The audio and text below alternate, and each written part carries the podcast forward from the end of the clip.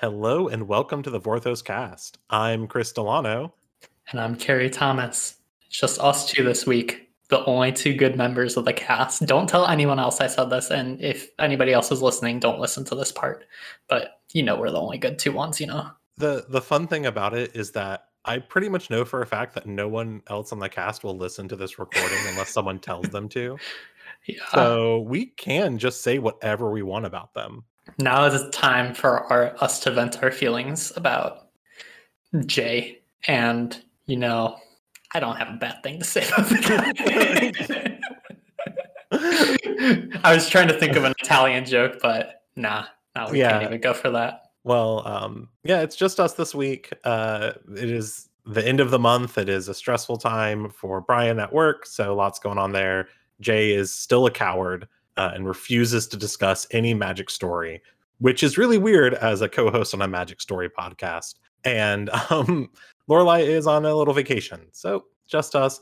Uh, which means that I don't have any news for this week because I don't pay attention to anything in magic. I have important story. news for this week, and it is that. Let me open up my calendar. This is airing on October 4th. You have until October 31st to finish your playthroughs of Magic Legends before the servers go offline. So you have less than a month to go. Hop into Magic Legends, get up to date on that story. It's assured to be relevant and remembered for all of time. I actually went on Legends story was really good, actually. I actually went on the wiki this past weekend because I was looking for Planeswalker characters, and I saw that they had added in um, Vash, Vrash. I can't remember the character's name from the Mhm. Magic Magic Legends game, which I believe the name was only revealed after the fact. And then um, the Traveler, I think, is what they labeled the player character. But we are canonically in the Magic Wiki now as the Traveler, as a Planeswalker. I don't necessarily agree with that, but I think it's very, very funny because you are a planeswalker and you have a page now. it's finally happened. You are a planeswalker. Isn't the traveler like a really important uh, part of Destiny lore? The, the traveler is a deity level character in Destiny lore, which is why I thought it was funny, but also because I looked at that and I thought, do they mean the Wanderer? Did somebody like rename the Wanderer? And then I clicked on it and no, we just got the Wanderer and the Traveler. I imagine we'll get like the Drifter, the Walker, like whatever other names you want to give us. The itinerant vagrant, um, just whatever. Yeah. I uh no, I actually like unironically thought the Magic Legend story was really cool, and uh, kind of sucks that that just ended. So Yeah. oh But well. it is- but it is a reminder if you do want to play through the story, you do have that limited amount of time.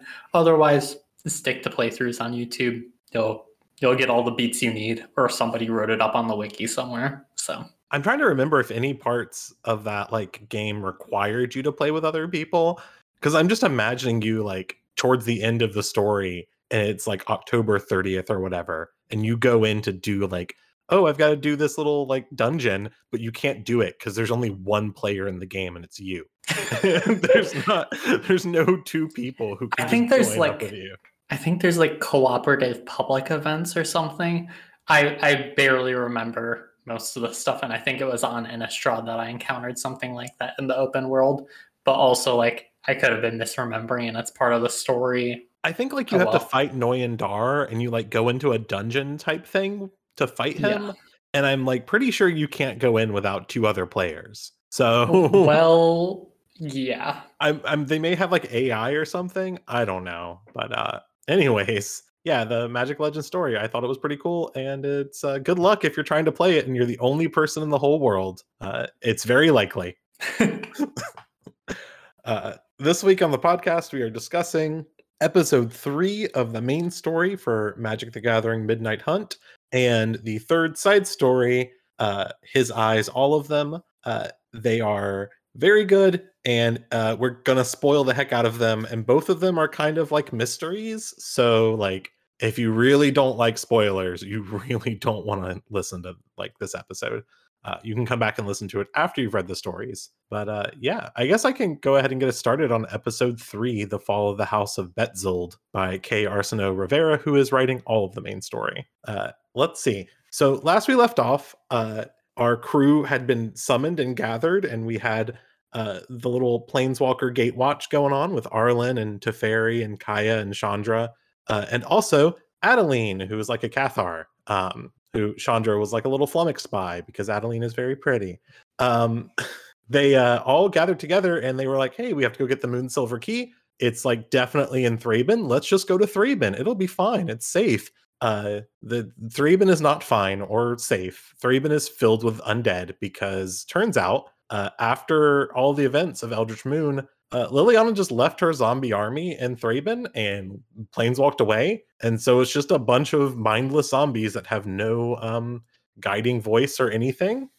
Uh, the whole city just overrun with them. They uh, uh, Liliana apparently someone asked Liliana what to do with all the zombies before she left, and she said uh, they have plenty of uses. You know, just try thinking creatively, which is the exact thing you say to someone when you just like regifted them something you really do not want. So yeah, it's also like I don't know, the Eldrazi don't survive that long without their host. So you kind of like figure, okay, they're probably going to die out or be hunted away. But the zombies, like, I don't know, that's just a major inconvenience more than an actual issue. So I'm like, I'm like the imagining that these zombies are like trying to eat people, like they try and kill the planeswalkers and Adeline as they're like going through town, but also like they seem pretty easy to handle. Yeah. Um, it's uh it's uh Shaun of the Dead zombies, not Walking Dead zombies. Shaun of the Dead really is what this is. They're, Yes, they're breaking yeah. into the, the pub.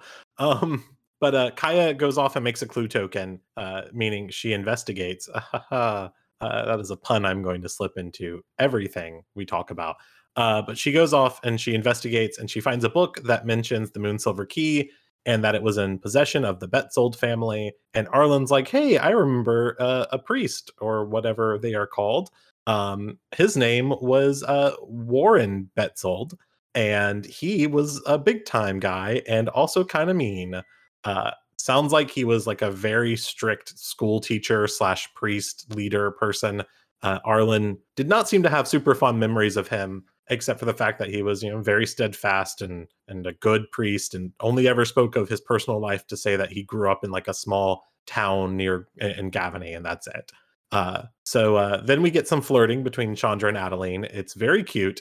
Uh, it happens throughout the whole story. I love it. I think these are a fun pair of characters to have uh, paired up. They've got Adeline, who's very like gallant and very much like a soldier, and Chandra, who's just like a ball of fire and impulses. And uh, they team up together to get everyone through uh, Thraben by Adeline sort of like leading the charge of Cathars who are pushing their way through the zombies, and Chandra following up behind and just creating a wall of fire.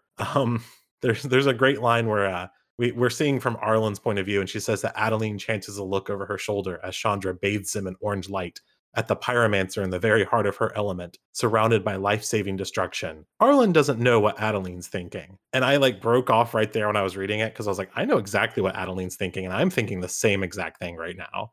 like, love Chandra when she's doing her thing. Um, they make their way through uh, Thraben, make it to the cathedral, uh, where Warren Betzold is a zombie. Uh, of course, he is. Uh, and since he was so strict and straight laced in life, he is still giving a sermon. Like he's he's standing in the cathedral preaching to a pew, like just a pews full of zombies. Uh, so they fight their way through the crowd. Uh, Arlinn gets her way up to uh, Warren, who, despite being a zombie, still has like some bit of himself in there. And she coaxes just one word out of him, and it's just a name, and it's Dennick. Uh, if you've looked at the card set, you know uh, that Dennick is a character, legendary creature, so that's cool. Um, they realize that like they're not going to get anything from uh, Mr. Warren, so Arlinn snaps his neck, ends that zombie, and uh, they decide, hey, let's go check out the Betzold place. You know, if they had a family home, uh, that's probably where the key is. So they head to that little town in Gavony, and we get like a really cool little world building tidbit as they're walking through. Um, Arlinn is sort of commenting uh, internally about the way that Innistrad has recovered from the travails, and uh, she says that some people carry their scars inside of them. Uh, some people are just going about their lives, and some people are clutching prothe- prosthesis to replace the limbs that they lost. And it's um, it, it sort of like gives us an idea that like Innistrad was heavily affected by the travails and has recovered. They they are pushing through, and that's kind of the theme of this story is all of these terrible things happen to Innistrad, but the people keep just keep living, just keep going. Um, but they make their way to the Betzold Manor, uh, and it is super haunted, like mega level haunted, tons of ghosts. So uh, Kaya just goes inside. Uh, also, they found out when talking to a villager that Dennick is the name of uh, Warren's son. Apparently, he had an illegitimate child um, named Dennick that Arlinn just learned about. So they uh, they go into the manor. Kaya does some ghost busting. She like kind of goes around and takes out all the specters. Uh, they follow her upstairs where they find a body that has been long ago died under some like rumble of some sort. It's like not rumble, rubble, excuse me, under some rubble of some sort. It's been like, you know, collapsed. The house, part of the house collapsed on this person and killed them. Uh, and also, there's the ghost there of Dennick, who is just kind of like hoping that these people were here to hang out with him. It's really sad. Like he he's hoping it's a social call. Uh, they bring up that they met his father, and he gets really excited because it's his dad. And they're like, he's dead, and he goes, "Well, that sucks, but it's Innistrad." Um, makes sense. I don't think anyone there really responds to people being dead the kind of way that we do. Uh, I mean, they're talking to a ghost, anyways. So uh, they talk to Dennick a bit, and he's like, "Yeah, no, I looked for that key. Uh, it's not here. Uh, turns out my like great grandfather gave it to a vampire for safekeeping. Who would have thunk? Who would have done that?" Um, so they're like, "Oh, of course, it's at the Markov Manor because those are the only vampires that would have been trusted with something like this. Uh, so they say their thanks to Dennick, and Arlinn hangs out for a little while and listens to him talk because all Dennick wants to do is be heard. He's legit like the best character in the entire story so far. He's just like, I don't know, like the absolute, not most pitiful, but like you you genuinely feel the most bad for him because it's like, oh, his father kind of treated him like shit, and he's just like here and obviously died here in the house and is now a ghost and now has nothing to do. And it's just like you are forced into this kid's life for like 10 seconds to ask where key is, and he's just clinging on to any kind of any kind of normalcy he can possibly have. Yeah, it's like the we know the story of Dennick. He like uh he wanted to become a Cathar. He was an apprentice, and then he got sent here during the travails by Warren to protect him, I suppose, uh, which ended up sending him to his death. But I guess like better than having been in Thraben. Um, so there we yeah. go. That's that's one point against me reading nothing but the main storylines because I did not. Yeah.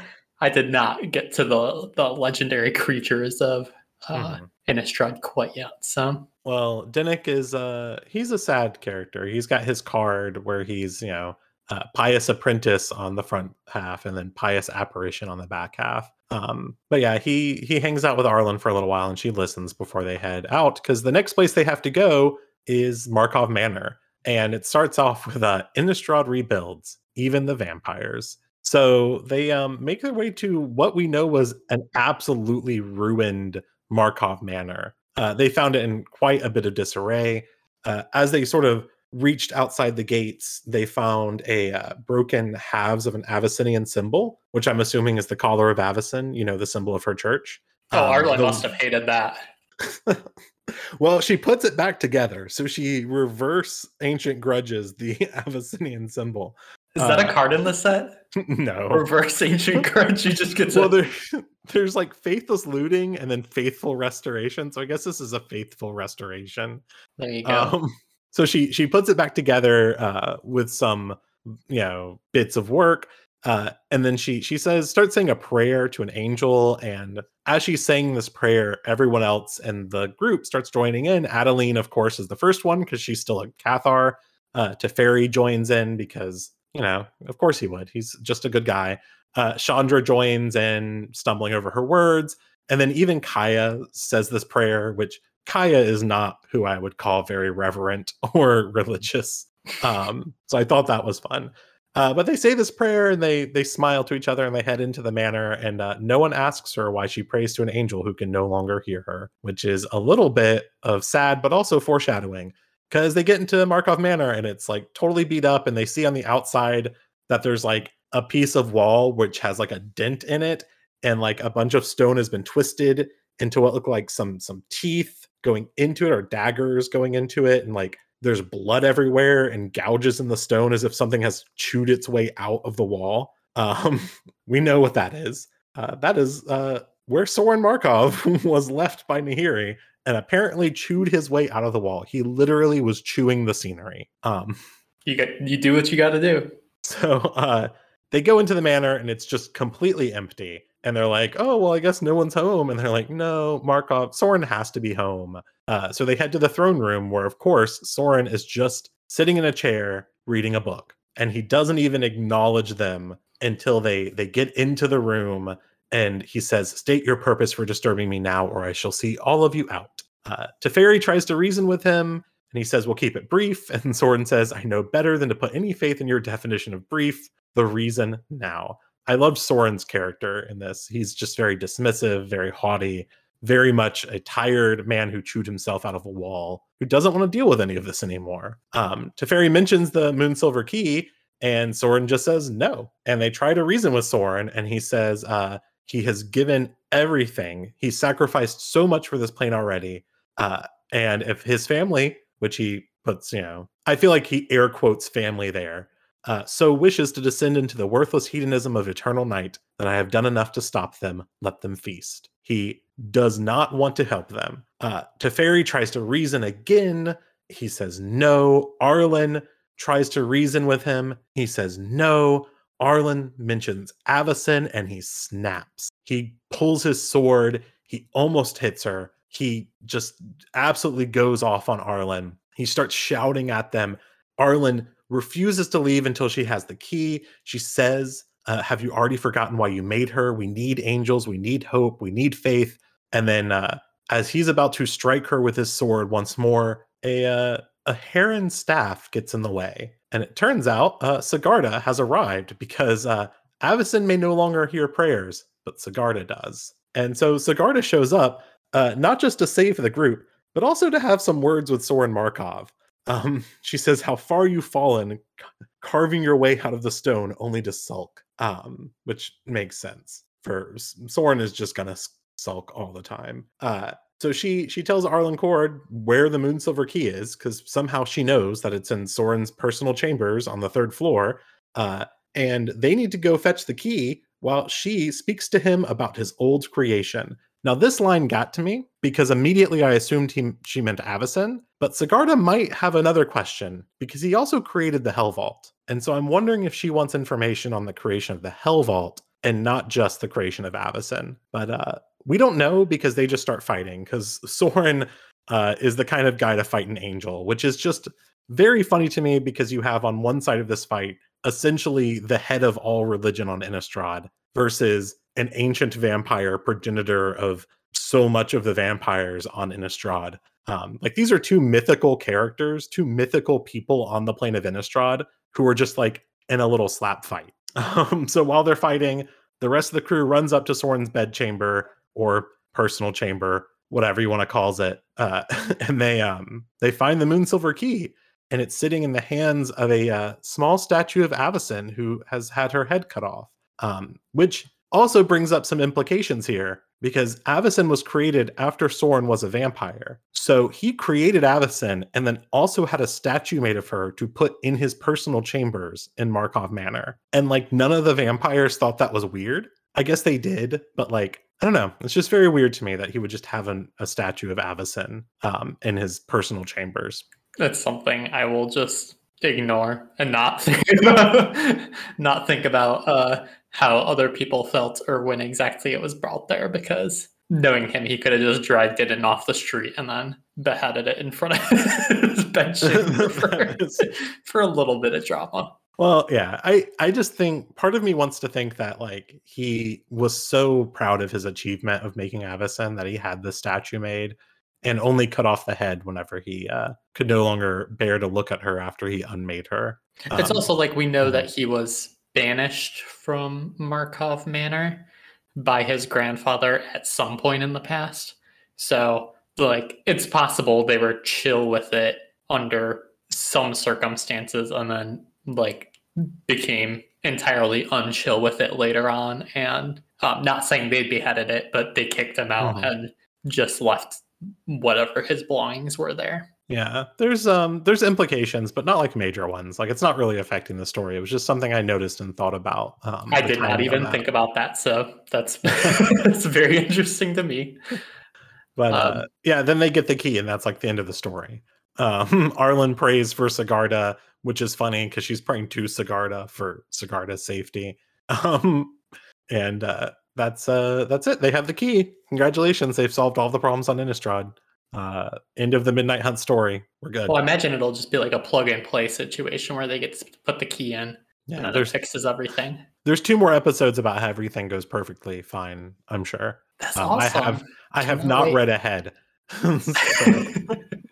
okay, I'll cheat and say that I did read ahead for story five. I have not read story four yet, so I'm an entire bastard in that regard. But uh, yeah, I read ahead for story five because that did come out the week we are recording this, and uh, very, very tantalizing. You know. Yeah. This uh, this episode felt to me like very much a third episode where a lot happened, but also the plot didn't really go forward, you know? Yeah, because their objective is to get the key. They go to one guy to get the key who says, Go to my son. They go to the son to get the key. The son says, My grandfather gave that key away. They go to the grandfather, the the person the grandfather gave the key away to, and uh, end up getting the key eventually. But it is like a 10 out of 10 story in my book because it has Sorin Markov. It has the shittiest character in magic history like I don't I don't know if Sorin's actually above Urza or anyone else. I just think he's like such he evokes such emotion from me whenever written this way. And just knowing that he was like, okay, I'm chill with killing my angel because like otherwise um like bad stuff's going to happen to my plane and then ends up causing more bad stuff to happen to his plane and then just like decides to do nothing but be a shithead about it for like the next year. no, it he, is. He didn't want Nahiri to fuck up his plane. Yes. He wanted to do it. it yes. He wanted to be the reason why everything went bad. But it's like Sorin is just like, I don't, I think he's a horrible character, but I also think he's like one of the best written magic characters because you know exactly what he's going to do. And like, as much as you want him to change and like feel a little bit hopeful, you know, there's like everything in the story would need to go right for that to happen. And like even in of Tarkir block, um, in the of Tarkir set more specifically, he finds Ugin's bones and then it's like, oh, well, fuck. I hope the timeline rewrites itself so, that I, so, that I, so that I feel a little bit luckier than this. But like he was just ready to give up at a moment's notice. And like that's just such a continuing Sorin theme. And like with Magic Story, you don't always know if it's intentional or not. But like just knowing that he was like, okay, we've gotten to at the end of in the teeth of Akoum. I'm gonna heal this up, and this is like, actually, I think they're gonna leave. And he's like, okay, well, I tried my best. I'm out. Like he is, like he'll do the right thing eventually, maybe, or maybe make a half effort towards doing the right thing. But it's just like such a struggle and it's like i want to choke you sorin markov. I really i really think his like key characteristic is that he does not want anyone else to ruin his life. He wants to ruin his own. Yes. Like, like he refuses to let anyone do anything mean to him because he yeah. wants to be mean to himself I've said it before. If I could pick up a character to drop them in the Gatewatch, it would be Sorin. And it's not for anything other than like watching him torture himself over this. Like he doesn't get a choice to do this. He is assigned this responsibility and has to do it because I decided to put him in there. It is just like, I don't know, he's just such a good character to bully and watch him sulk and just the asshole of magic. Like, I love him. I love him and I hate him. I love him because of how much I hate him. Um, yes. I think he's he's such a little edge lord, such a little piece of garbage. Yes, and I, I think he could be so much. I think he like falls very slightly outside of the stereotypical edge lord character that you get. Um, I don't know.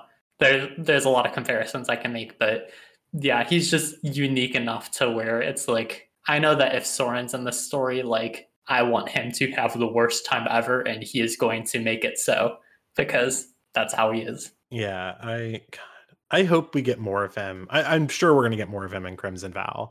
Yeah. Because you know, we've already kind of had that set up for us a little bit. But I uh what a what a wonderful character to have in the story. Um just he's I, I was gonna say earlier, he like everything about Sorin's character is like if Sorin had a baby with Jace, it would be flavor text Jace. like that's that's who it is. Don't give people any ideas now. Oh no, I'm sure I'll be reading that fic on like AO3 next week. I I do appreciate, and I know somebody in a server, I'm not sure if it was the Vorthos cast server or another Magic server I'm in, had mentioned how it's nice to see like Nissa versus Nahiri as new guard versus old guard, and Arlinn versus Sorin as new guard versus old guard. And it's just like sometimes the old guard's just shit. Like you see that enough times in life, you see that enough times in fandom alone. Like it's just just part of it. Sometimes you get to be a sour, old, bitter curmudgeon, and like you can try to fight against it. but a lot of people go down that path. I do like that uh, they've sort of subverted like idea of like oh, the old guard can impart some wisdom on the new guard. oh no, no, no, the old guard in Magic sucks. Like they all Yeah. suck, except for Teferi. Teferi's the only one who's worth anything anymore. Every other like ancient planeswalker is just awful. Yeah, and I think that's like a good bar restriction limitation they've set on it. Um, like a lot of the old guard planeswalkers that we see weren't created until after the mending and then retroactively decided to be pre-mending planeswalkers. So it's like Sorin was created in, Innistrad blocker and Zendikar block, but we knew that he was a pre-mending planeswalker very, very soon after that. Um, Nahiri, same way, was one of the three jailers. It is just like even if they were created after the fact, they still have that entitlement of a god about them. Yeah, and then like there's there's also Liliana, but she's not as old as Yeah. the other ones. So she kind of she counts as like an old walker, um, pre-mending walker at least, but she doesn't uh she's not as old. She didn't Yeah. quite get as divorced from reality. And she's also like on somebody else's turf a lot of the time on Innistrad, had encountered Sorin, just kind of minding her own business and trying to extend her own life rather than like protecting a plane. Yeah. Oh, and then there's Jaya, and Jaya is wonderful. Um, The the one note I did want to make is that I think like this story in particular did a good job of exploring all of the Eldrazi effect on Innistrad and like what the aftermath of that was. And I think that's something like I know people wanted it from the uh, Zendikar Rising card set, and I'm, Mhm. I'm assuming Zendikar Rising story as well, and it didn't get explored as much there. Um, I don't know. It's just like I think it was m- woven in there very, very well in comparison to Zendikar Rising, where like there were references to it, but it wasn't like as heavy-handed as people Mhm. wanted it to be. To be like a world recovering from the Eldrazi. This one feels like we are fresh off the path, or this one feels like we are fresh off the path of Shadows over Innistrad and Eldritch Moon, and like Innistrad's just slow to rebuild. It will eventually rebuild, but it's very slow to get there just because of everything Innistrad about it. Uh, and we get we get a little reference to it in the side story we're going to talk about here in a second too. But I do love seeing sort of like their their mentioning of like, hey, uh, all that Eldrazi stuff happened and like did affect people because I didn't really get a sense of that in some of the earlier stories where like they mention it and they like make mention of the travails, but like no one mentions the fact that like some people just had like random additional limbs grow out of their body or like had an arm turned to like a giant claw. And so like what I'm getting and assuming now is that like when they locked away Emrakul, most people like that fell away because they she the author mentions that there are people with prosthesis, um, prosthetic limbs, and I'm wondering if like maybe their limb turned into like a three tentacle mass or something, and then when uh, you know Emrakul got locked away, it just fell off. And now they're like sitting there without one. They're like, well, I don't even have an arm anymore, let alone three tentacles. Um, but uh, I don't know. I'd like to know more about like what happened to these people. Yeah. Like, is is Hanweir just still out there roaming the fields somewhere? like, are we gonna get a Hanweir versus the the hostile in this set at some point? Um, we don't really know. It it's also like something where I could see one reference to it like this in story number three being like enough to satiate people. But if you sprinkled in like one other reference to it, people would go wild and be like, why do they have to make this like the recovering from Eldrazi arc? And it's like, I know people want it acknowledged, but in the exact right tolerance that they want it acknowledged. And it's like, that's just going to differ from person to person. So I think this is personally like a lot more fulfilling, especially mm-hmm. rather than like seeing it a whole bunch of places on the cards to make it like it feels like a sequel to that. So yeah, I'm so happy there's no Eldrazi cards. I would have been I would have been a little disappointed even if there was like one card and I was like, ooh, there's the last Eldrazi roaming the woods. I've been like, oh, please don't. Just, just yeah. not necessary. Um, but yeah, we have another side story to cover, and that is uh uh his eyes, all of them by Margaret Killjoy, who is an absolute delight. Highly recommend checking out her uh, other works. Uh, she's a uh, author and also like a metal band musician. I, I, don't know the exact word for what you would call a person who's a musician in a bunch of metal bands. Uh, so yeah, check her out. Um, and I uh, loved this story. Uh, it is kind. I don't want to say a buddy cop story, but it's a a buddy story. They're not cops. Um, Rem kind of acts like a cop, but uh, yeah. Do you want to do you want to give us a rundown of what happens in his eyes, all of them? Yeah. So Vadrik, um, known astronomer and archmage. I think every astronomer on Innistrad has to legally be an archmage as well, or maybe that's just part of the practice. But he's on his way to Lambholt, having departed from Nephalia, where he and his husband live. Um, he mentions Jenrik, who is another astronomer archmage. Um, I want to be 100% certain, but I believe Jenrik was Tamiyo's buddy from yep. Shadows over Innistrad block, yes. And prior, obviously, Avacyn Restored, but we didn't really get a story for that.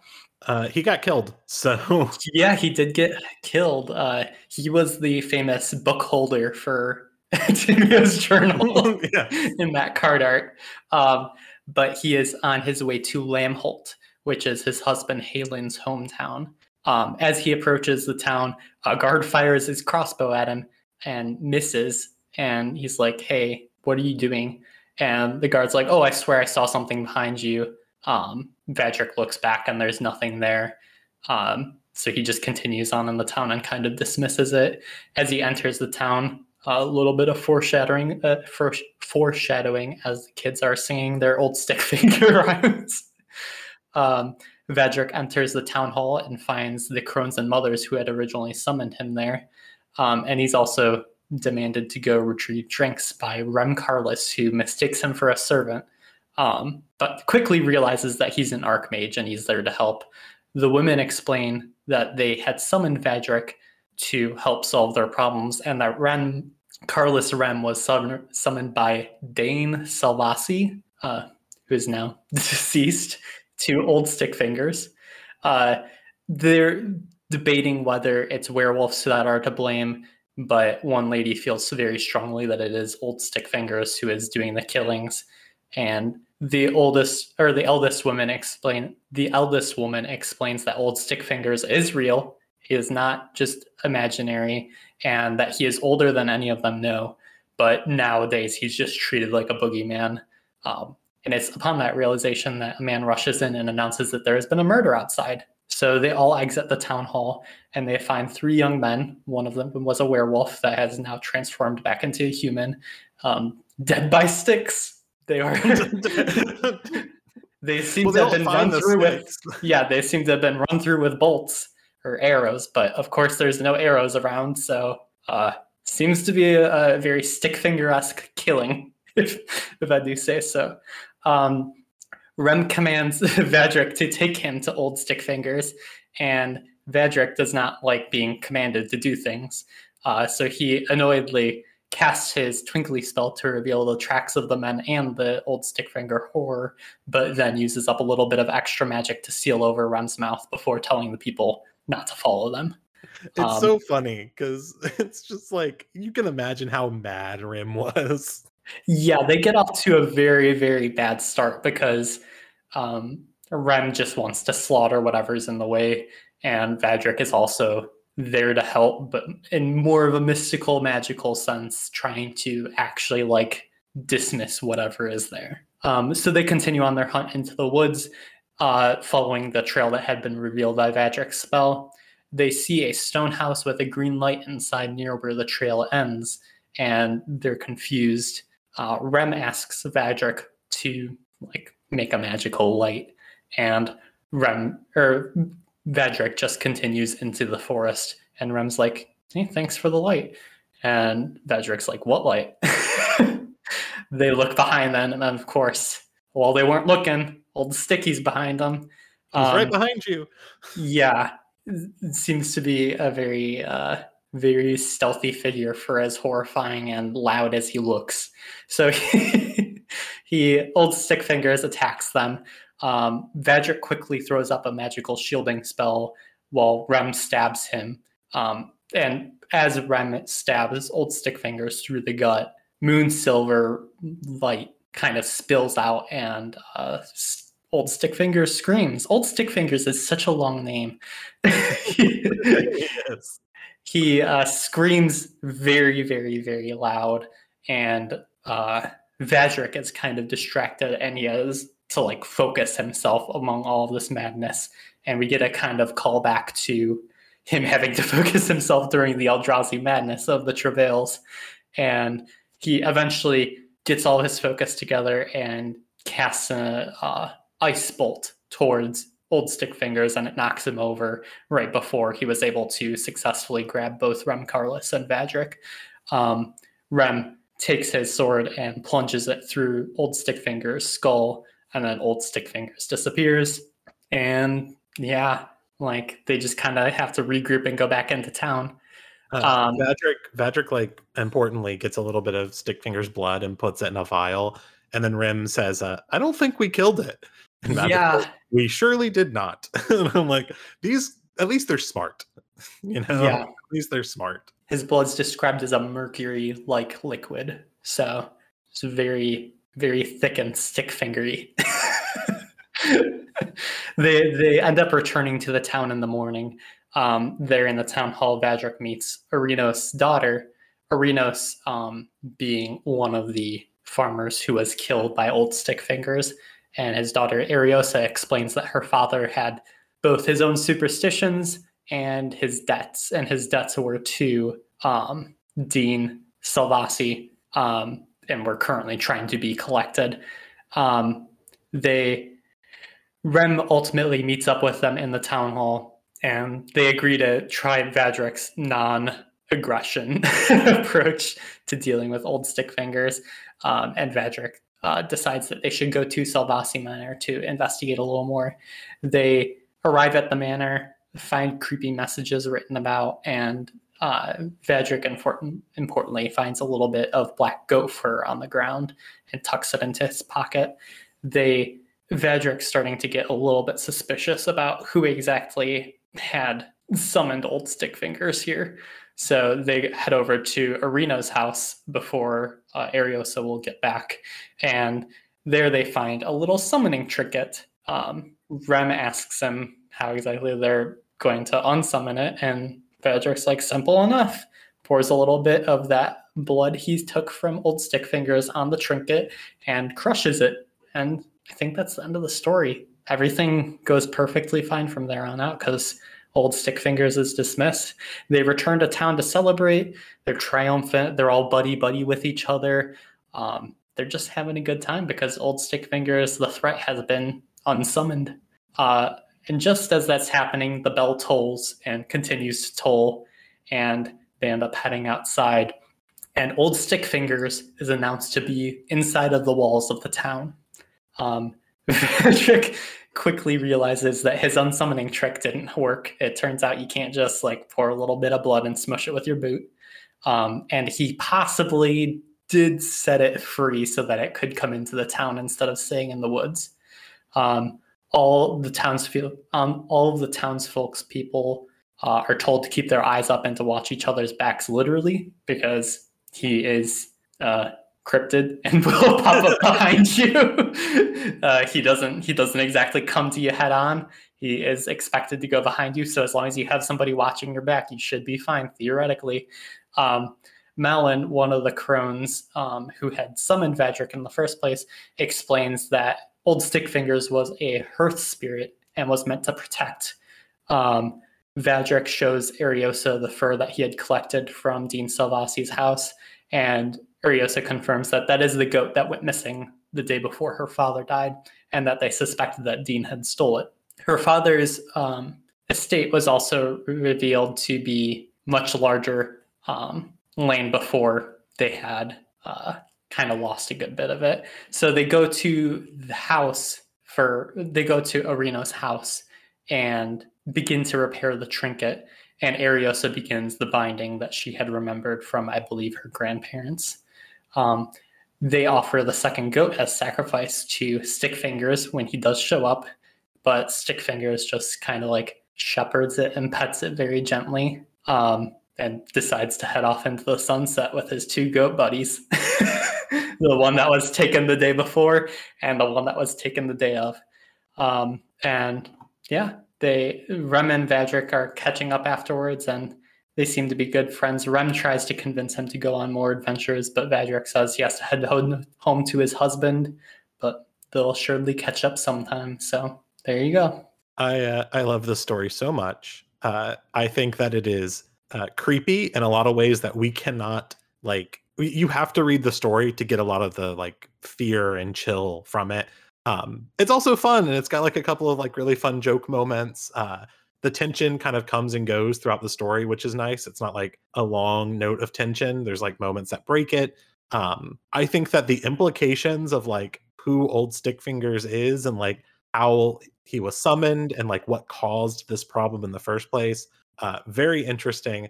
Um, also find it really interesting that uh, it's sort of like a uh, meta quote on the enclosure movement of uh, of feudal England that led to the creation of capitalism uh, and how evil that is. But you know that's a different conversation for another time. if you want to read like a historical materialist look at the story.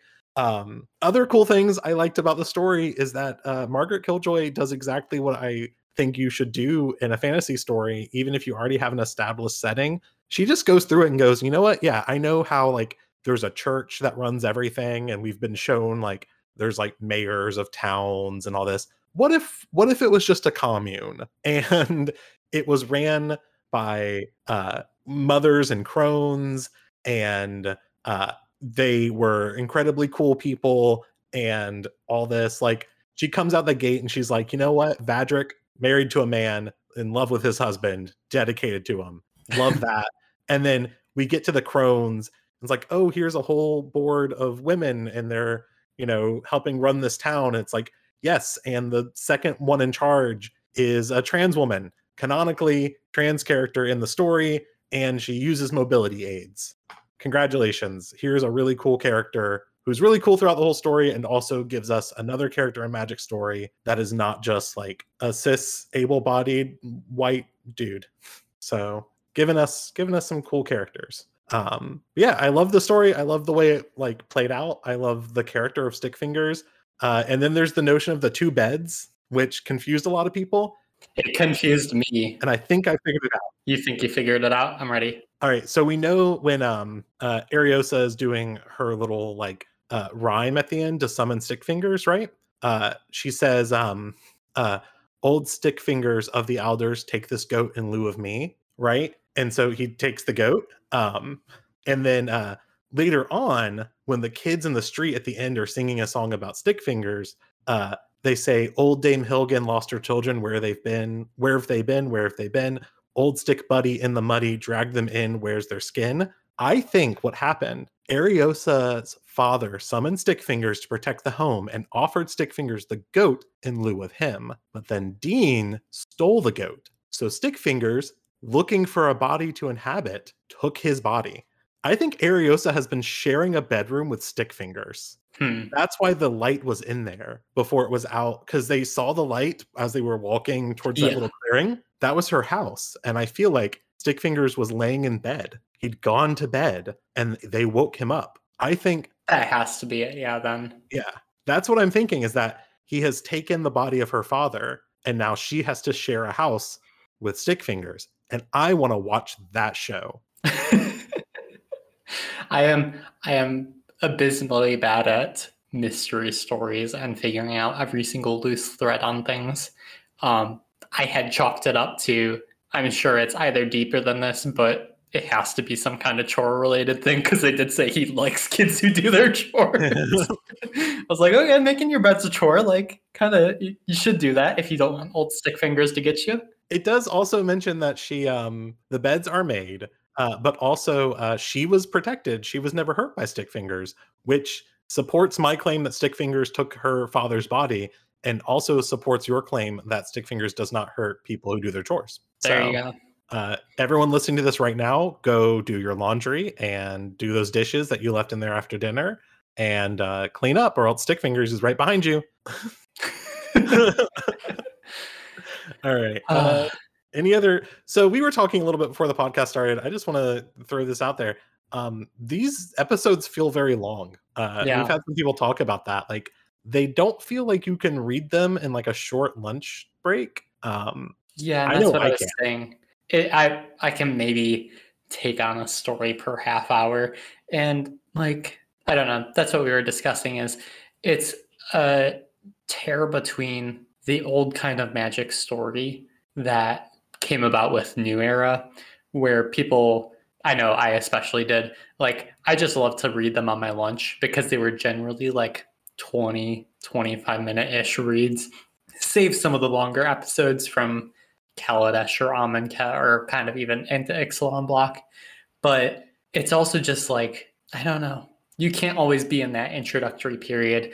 And I don't know if Magic's in that introductory period anymore. It is like web fiction has been around for a while, even going back to like Khans of Tarkir, if you want to talk about mainline main story web fiction that was telling the set story itself. And like people just being able to absorb that in shorter amount of times seemed good but also like magic stories started catching on and gr- gaining more fans so they kind of had the freedom to tell longer form stories and i don't know just explore things in more depth like i think of chris l'etoile stories from kaladesh and like each of them was was a massive read well beyond um, anybody's half hour lunch and I mean, they did a whole bunch of development in that time, and you always felt good finishing them. But at the same time, like now we're kind of in a I don't know if we're in a rebuilding phase. Like I genuinely don't know the gauge of the audience size anymore, or how many people are reading Magic Story and not necessarily just like in the general spheres that we interact with. So, like, does Magic Story need to be shorter? does it need to stay at this length? Should it be longer? Should it be novellas instead of web fiction? It's all stuff that's kind of like, you know, up in the air. And I feel like they're figuring out their solutions with it. And like this also gives them a very good testing ground for figuring out those metrics. Like you're releasing five stories, 10 stories per set, five mainline fiction, and five said stories. Like you can see exactly which ones are catching people's attention and not just like the finale story of the set every single time getting all the views just so that people can catch up on whatever the main ending is. So I don't know. I'm a lot more open to this stuff as than I have in, than I have been in the past because it's just more interesting to see how exactly they rebuild and like knowing that they have more serious projects in the work um, being the Netflix series that seems to actually be happening now, sans the Russo brothers. Like they obviously want to get their fiction into shape. And I'm just interested in like what exactly their approach will be from this point forward if they're going to stick to five to 10 stories per set um, or the 5 5 split or um, just general length. Like, I don't know. I enjoy reading the stuff on my lunch, but also this podcast necessitates that I read it in proximity to when we're recording the episode. So it's kind of easier to do it um, after the end of the day and before the podcast. Yeah, I think um, just my my general thought on like the the length of a of an episode of the web fiction is that I think that they are all the length that they need to be for that story and they they read very well and they're very good but overall it is like a little lengthy of a story to read in a short period of time um which is like saying like the the authors are are hitting their assignments out of the park and the question is is this the right assignment? Um i think it's good. I i will be honest and say i like the novellas as a way of distributing story a lot i really enjoyed um the ikoria and eldraine novellas uh, quite a bit um, I'm sure I would have enjoyed the Theros Beyond Death novella if we had one. Um, that's the the meme from Very Odd Parents. Uh, but I um yeah, I think that the length is they are definitely longer. And whenever I start reading one, sometimes I'm like, oh wow, I have a lot more to go, and I wasn't expecting that much. Um, but at the same time, it's like it all is good. So like I'm not sad Yeah. to be reading it, but it's just like, yeah, I do have like these memories of just reading a whole story during my lunch break. And now I'm like, I don't know if I can do that. But it might be because I'm always trying to read two stories a week rather than just like the one. I don't want to say we're getting old and out of touch and not just reading as fast as we used to. It's just like it's it's very hard to approach these issues without sounding like it was it was better in my day because I could read it within, It was within my allotted 30 minute lunch when life was simpler. Um, it's just like I don't know because it's such a push and pull of like how much story they want to tell versus how much episodes they're allotted versus Mhm. like how many side stories they want to tell and what exactly they want to do in those side stories and if those side stories are going to weave into the main story it's like it still very much feels like they have not found a rhythm for it but they're like getting on the right track and enough people are paying attention to it to where they can like figure out what the fixed rhythm is and like i don't know I think I think Jay put it perfectly. Um, we were discussing my article from last year, um, and he described like the new era as kind of lightning in a bottle, and you cannot catch it twice. And uh, I don't know. I wish Wizards could catch it twice because I feel like this story has deserved it. Um, and maybe I'll feel differently when we're not in a two set block. That's not a, actually a two set block but it feels like such a like classic setup in the sense of this felt like what it felt like to read story in 2016 when Shadows of Innistrad came out, where it's like you had your main story and you had your side story, and you get X number of episodes of this. I don't know. It's just difficult to say. And like, yeah, I'm not at all a fan of novellas, but at the same time, like when you're kind of out of all, all options, we will uh, clearly take whatever options are available to us. So Yeah, and we can we can have a discussion. I think um we really should have this year. I don't know if we had one last year of like a state of the story uh where we like discussed magic story on a broad view. Um, Yeah. I really hope we get time to do that because I have some thoughts.